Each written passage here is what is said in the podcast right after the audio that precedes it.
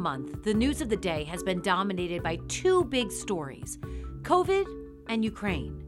In Ukraine, images of women and children fleeing conflict flood our TVs. It's hard to escape the steady stream of wartime images, the harrowing stories of maternity hospitals being bombed, of babies and of kids and teens, mothers and grandmothers in need, while the men stay back to fight the war. And if we as adults can't escape it, it's pretty safe to assume that it has reached our children also, even if they haven't mentioned. This episode of All Good in the Motherhood focuses on how to speak to your child about what's happening overseas how to approach it, what to say, when to say it, how to put things into perspective without creating new problems along the way. This episode stems from me attempting to talk to my four year old about the war. It didn't go well, so I enlisted the help of child psychologist Dr. Cynthia Nixon. She's the senior clinical director at the Child Mind Institute's Autism Center. We begin our conversation with me discussing my mom fail. This is All Good in the Motherhood with Teresa Priolo. You know, as parents, I think we all find ourselves in situations where we know that we're going to have to distill some information for our kids, where we're going to have to take adult topics and boil it down. Uh, but I don't think any of us are fully prepared for the moment when it hits us because it usually does not come in a moment of calm or peace or at a time where you can collect your thoughts. It's just rapid fire. At least that's what happened for me. So with everything that was occurring or, or everything that is occurring in Ukraine, uh, I decided that we would go and buy some supplies at the supermarket and the dollar store. I thought this would be a really nice way to get my four year old involved. I'll let him clear out the shelves of band aids and diapers and all those sorts of things. And then we'll take it to a local Ukrainian church. Here I'm thinking, like, I am winning at this, you know, teach your kids responsibility and, you know, the, the importance of being a global citizen. And then we get to the church, and there are pictures everywhere of children who are Ukrainian. And everybody there was so kind, and they were talking to us about the need to help. And then the question started. And I just did not have a good answer. And it, I, I bumbled the entire thing. I mean, I started talking about Spider-Man and I don't know and so, at some point there were good guys and bad guys and I thought oh this isn't good because Russians aren't bad, but there is a bad man involved. Yeah. And it just did not go well. So the, the it, ended with my son saying to me, "But mommy, why can't Spider-Man help?" Mm-hmm. And I said, yeah. "Um, well, because he can't." And that's where it ended. he can't. I said, "I'll get back to you as to why." And then he he turned to me, and goes, mm, "Is it because he's in a TV show?" And I said, "Yes, that's exactly why." Oh, good. That's, that's a good. No, so first I want to say it's so what you did to set up that that type of agency to get your child involved and to get him doing something, doing something purposeful and something that can really help is huge. So absolutely. So when you were feeling like the rock star mom and you had all of the things there, that's great. Then all of those questions that he was asking are also great because that's showing that he's absorbing everything that you're doing and he was looking around and understanding the gravity of the situation. Uh, and now, what's so sweet with really young kids is their questions. They can be big questions, but there's also so much innocence behind them because something like in their world, they see Spider Man saves saves people. Spider Man makes things better. Young kids, especially preschool and kindergarten age kids, they really understand right from wrong. And they really understand that people shouldn't do things that are mean to other people and shouldn't do things that hurt other people. And so the idea for a young child of thinking that adults who adults would do things that are mean or that would hurt other people just seems unfathomable. So that's where a lot of those questions are likely coming from as well, is to try to trying to understand how is this possible? How can adults make these kinds of decisions?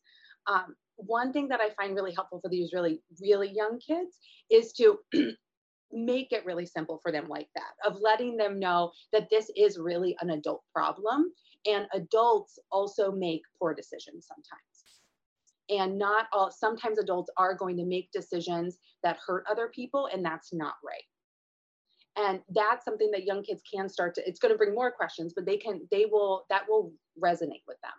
So at what age is it appropriate to start giving them this information? Because one of the things that i fear and i'm sure a lot of parents do is that in this age where they have access i mean i don't care if you are 2 and 3 or if you're 13 14 you have access to imagery to to conversations that maybe we could have been more sheltered from when we were younger although i do remember you know, I'm growing up, I do remember hearing about certain conflicts, but I did very much feel a distance. You know, it, as we bring it into the school conversation, in some ways, I think this is wonderful because it again teaches them that idea that we are all connected and that we should help those, even those that we haven't met.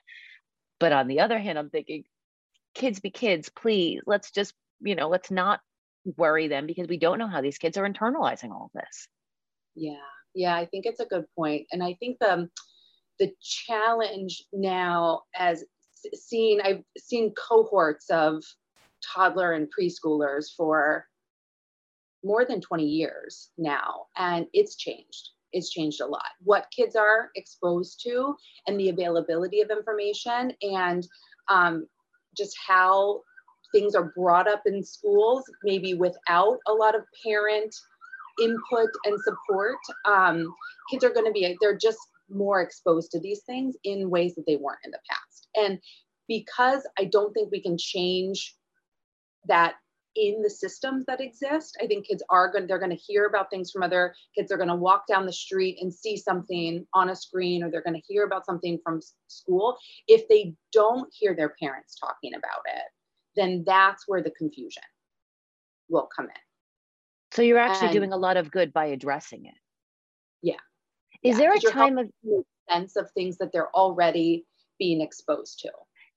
I don't know about you and your household, but for me, these these questions and these conversations though do seem to happen at the most inopportune time it is yeah. right before bed it is in a moment of chaos and I don't know why that is. I don't know if that's the universe just poking me or what, but it just seems as though these never happen in a moment of calm where I do have the chance to collect my thoughts. And I can't imagine the only parent that says that, which then leads to a situation where maybe you don't explain the situation the way that you want to or uh, the best way for your child. Yeah, absolutely. I think kids are just primed to bring them up at the worst times and i don't actually i don't actually know why but uh, they do bedtime does seem to be a really common time that kids will bring things up. I think because that is also a time that they are reconnecting with their parent after a long day. There's less stimulation, things are settling down, and so they are thinking about more. And they might want to avoid avoid bedtime a little bit as well. So there can also be a, a couple a couple of things going on. But I do think it's normal for them to bring them up at the worst time. I mean, something like when you're trying to juggle five different things and get through a checkout or get shuffle kids from point A to point B or get out the door is often when they'll have these moments of asking these really big questions. And it doesn't, it might not be the right time to talk about it though. And that's something too that young kids can be really receptive to. They just need to know that their parent is available to talk about it. So when they're bringing something up, there's kind of a framework that you can follow of thinking about validating the child's emotion that's behind it. So if they look upset or if they look confused, validating that and, and saying, wow, you're asking a really big question. It seems like that question is making you feel whatever it looks like it's making them feel nervous, confused, scared. And then asking your child, is that how it's making you feel or something else?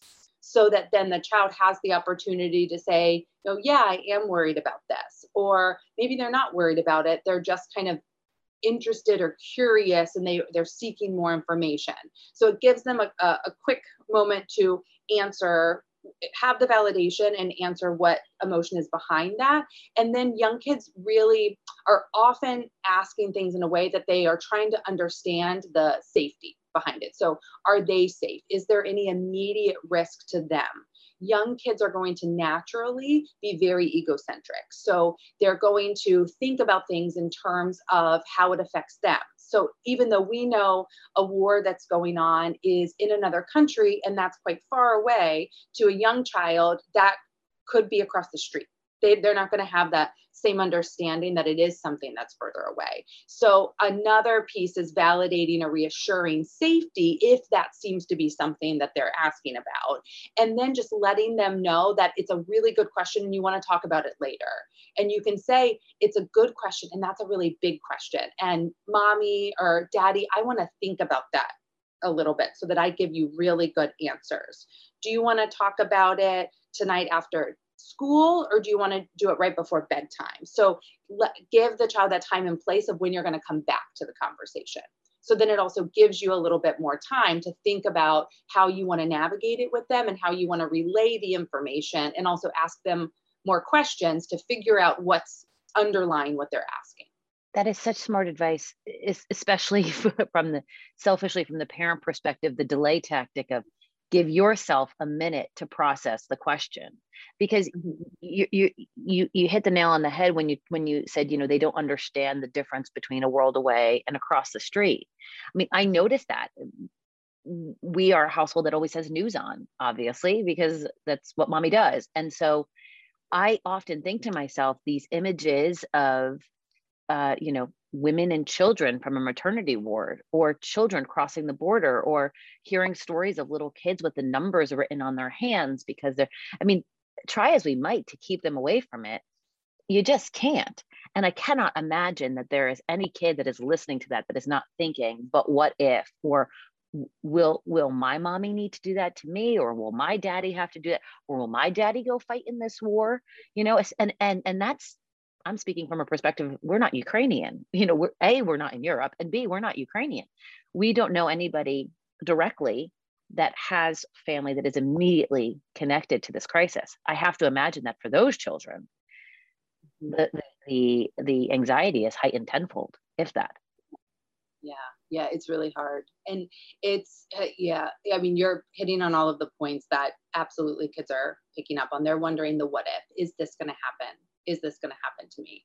And I think that the, especially with young kids, what's really important is that we don't normalize war. So we want to, we don't want to, um, sometimes when we think about that, minimizing it because we don't want the child to worry or be scared, we also broach on this side of potentially making it sound like, oh, these are things that happen all of the time. So we don't want to do that. We do want to give kids clear answers that this is this is not right. This is not how we treat one another. This is not how we solve problems. There are things in the world that are happening right now to people that is not fair. And um, then what you want to try to do though is turn it to what can we do to try to help and support? While at the same time having the child think about how how will this potentially change or impact their life right now and if there's not any immediate change to that child's life right now, then you just go go through that with with them. That this is something that uh, it's not happening where we live right now, and we're safe. We have a government that's keeping us safe. There also where this war and this crisis is happening, there are lots of people around the world who are trying to help and trying to get the people who are making these decisions to stop so we have lots of people in the world who are being helpers here. And sorry, go ahead. Yeah, do do we run the risk? And I, I think about this a lot, especially since my son is in a school be, where uh, we like to celebrate everybody's differences. We like to celebrate everybody's cultures. Uh, I don't know if there's any kids who are Russian in his school, but there very well could be, and especially in the New York City area where our, our schools are so multicultural. I found myself feeling like I was putting my foot in my mouth when I said, well, there's these two groups of people and one's bad and one's good. And mm. I, I stopped myself because I was like, I don't want him to think that Russians are bad. And now he's four, so he's hopefully he won't think that. But I was struggling to, re- to to explain to him that the people are not the government. you know that that that one man with with an axe to grind or many axes to grind is not the same as an entire country of people and i would hate for him to ever take those words and then in some way even innocently project them onto other people who may actually be russian and be wonderful and have nothing to do with putin or any of his you know so his sinister intent.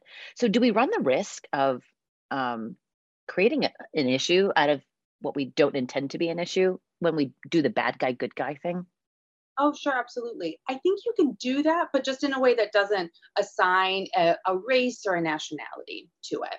Um, because good and bad kids are going to understand really well.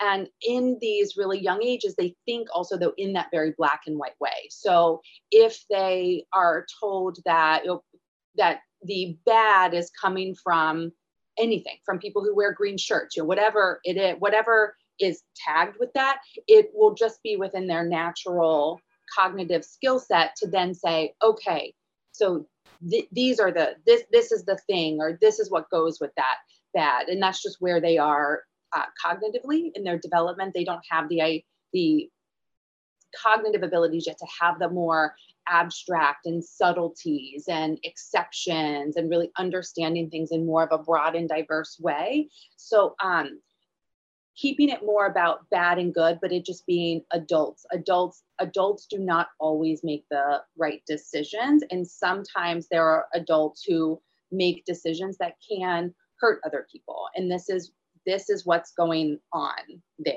And then you can look make it back to that child's immediate life. You know let's look in your life. Do we have adults right now that are making bad decisions? And then you want to explain what do you mean by bad um, bad means decisions that are hurting other people, physically hurting other people. And then you go and go through the adults in in your life. No, we don't have. There are no adults in our life that are making decisions that would hurt other people. And that's that's the appropriate thing to do. We should be kind and respectful of others, and then talking about what that means. Um, and then young kids, there's they. It's again this all of the as adults we recognize all of the complexities in a different way of race and culture and ethnicity and different nationalities. And but it's it's really complex. And really young kids just aren't going to be there yet for those kinds of discussions. Older kids though teens potentially older school age kids into teens they can have more of those complex conversations and that would be an appropriate conversation to also bring up with them because teenagers who they they are also going to be very much at risk to saying okay the bad guys are the russians so i'm going to I, I don't want to have anything to do with anybody Russian, or I meet somebody Russian, I'm going to immediately say something uh, related to them potentially having some kind of involvement or support around this. And so that is a conversation that they need to be having with their parents because that wouldn't be something that's appropriate, but they are still going to be primed to have those kind of biases. Yeah, you know, it, we were talking about toddlers, but you're right. I mean, look, when we talk about young adolescents and then also teenagers, I mean, this conversation can span, uh, you know, such a wide age range. I mm. often think to myself, well, does a teenager really need mom and dad sitting down explaining what they can see on the news? But maybe they do. Like maybe maybe we sometimes I don't know if we maybe giving them too much credit is the wrong way of putting it, but maybe we expect that they that they know too much already, and so there's nothing that I'm, we're going to add to the conversation. But I'd imagine having a a, a trusted voice like a mom and dad or somebody in their life sit down and be like, "Hey, are you worried about?" Because also I think to myself, yes, the fighting and the conflict is one thing, but so many American families are seeing the economic impact trickle down from gas prices, eh, the price of goods and services go up. And I think that that also has to weigh, especially on your preteen teenagers who are a bit more aware of what is happening within the family. Yeah, absolutely. And they do that the hard part about teens is they can look so able and so mature and so adult like in so many ways but um, their frontal lobes are just not developed yet. They're not fully developed. So we know that the their emotional reasoning, their ability to inhibit impulses, it's not going to be there in the same way as somebody who's in their 20s or 30s. And so they can look very much like they're fine and they understand it and this is no big deal. They might be more minimizing of of things. But um, the tricky part about teens is they have so much of a private life online too, and we don't know what's what information is being funneled in there. Um, even if families or parents are monitoring it, it's hard to know it, everything that the child is doing and everything that they're picking up on and how that's impacting them. And so that can really go silent and fly under the radar if um, they're not having kind of set time and place to have some of those conversations with their parent. And teens can be harder because they often teens don't really enjoy those conversations with parents. They might be more like, no, this is not a big deal. I don't want to talk about it. But even if you get shut out by your teen, letting them know, hey, this is going on. I'm here to talk about it if you want to talk about it. And then periodically bringing it up lets them know that the door is open. So you're there to help them through it, answer questions, or talk about it if they see something that is really bothering them, or if there are conversations online that get to a point that they feel like, you know what, I can't manage this anymore and I am getting bothered by this and I would like to talk to somebody. Um, what does anxiety look like in a toddler and in, in a, uh, a kid that's but a young kid between I was going to say uh, a preteen, but a preteen is a preteen. You know the the preteen preteen, and then also a teenager. So just take us through like if if if you believe that your child might be having a hard time processing the news of the day and what's happening.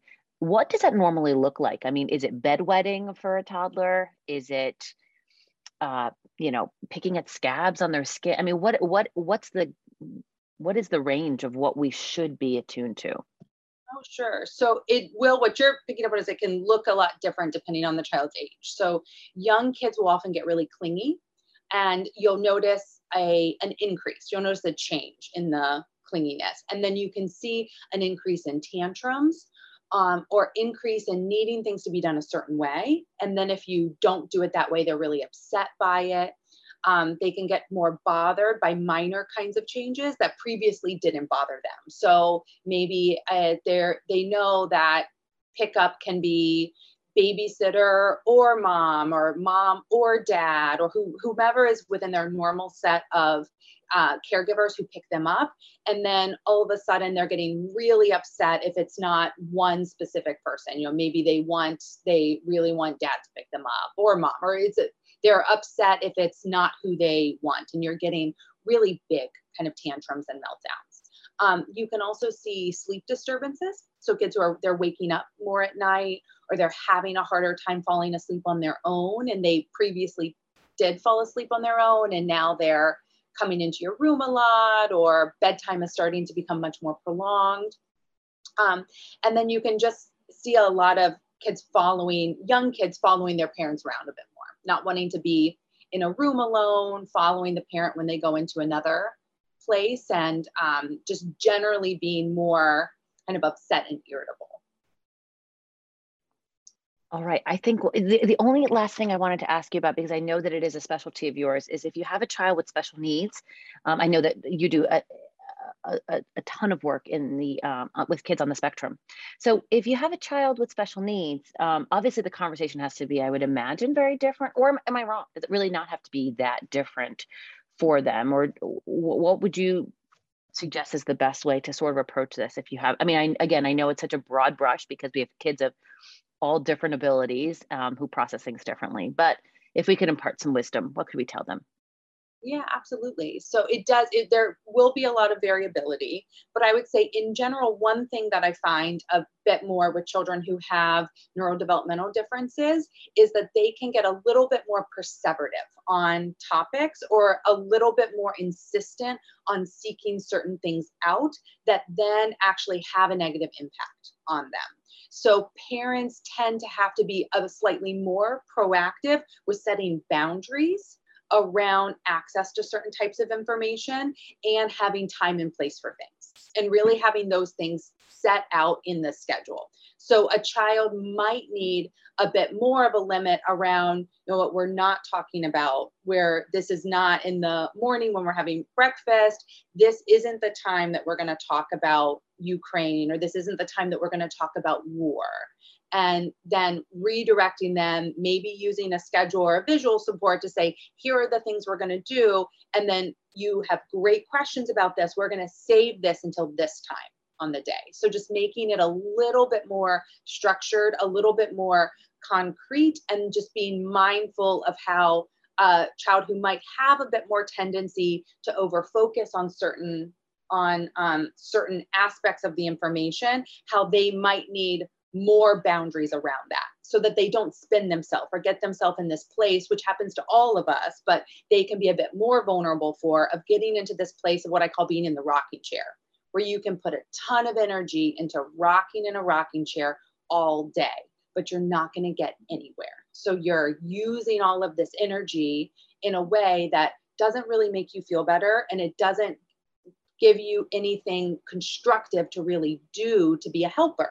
So we want to be mindful of not um, getting kids into that that place and kids with special needs or who are more neurodivergent in their thinking can be more at risk for that. Dr cynthia martin thank you so much for all of your help. I mean the only thing we didn't answer is why spider-man really can't help here and where is the hulk? Uh, that that's the that's the pressing question and we need to figure that out because i do think that they could make an impact.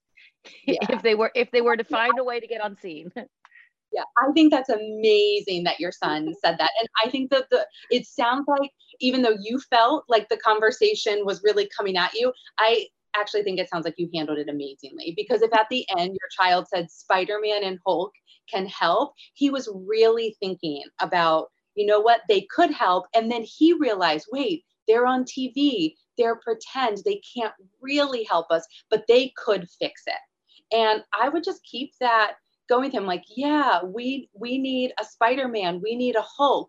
We don't have those superpowers but you can use it as a springboard to what do we have? Who are our helpers? And then help going from there of looking for those real world helpers because they do exist but i'm going to keep vying for the hulk and spider-man as well. Yeah not green Gobby. he can't do anything. I have been very I, uh, that that has been explained to me not green Gobby.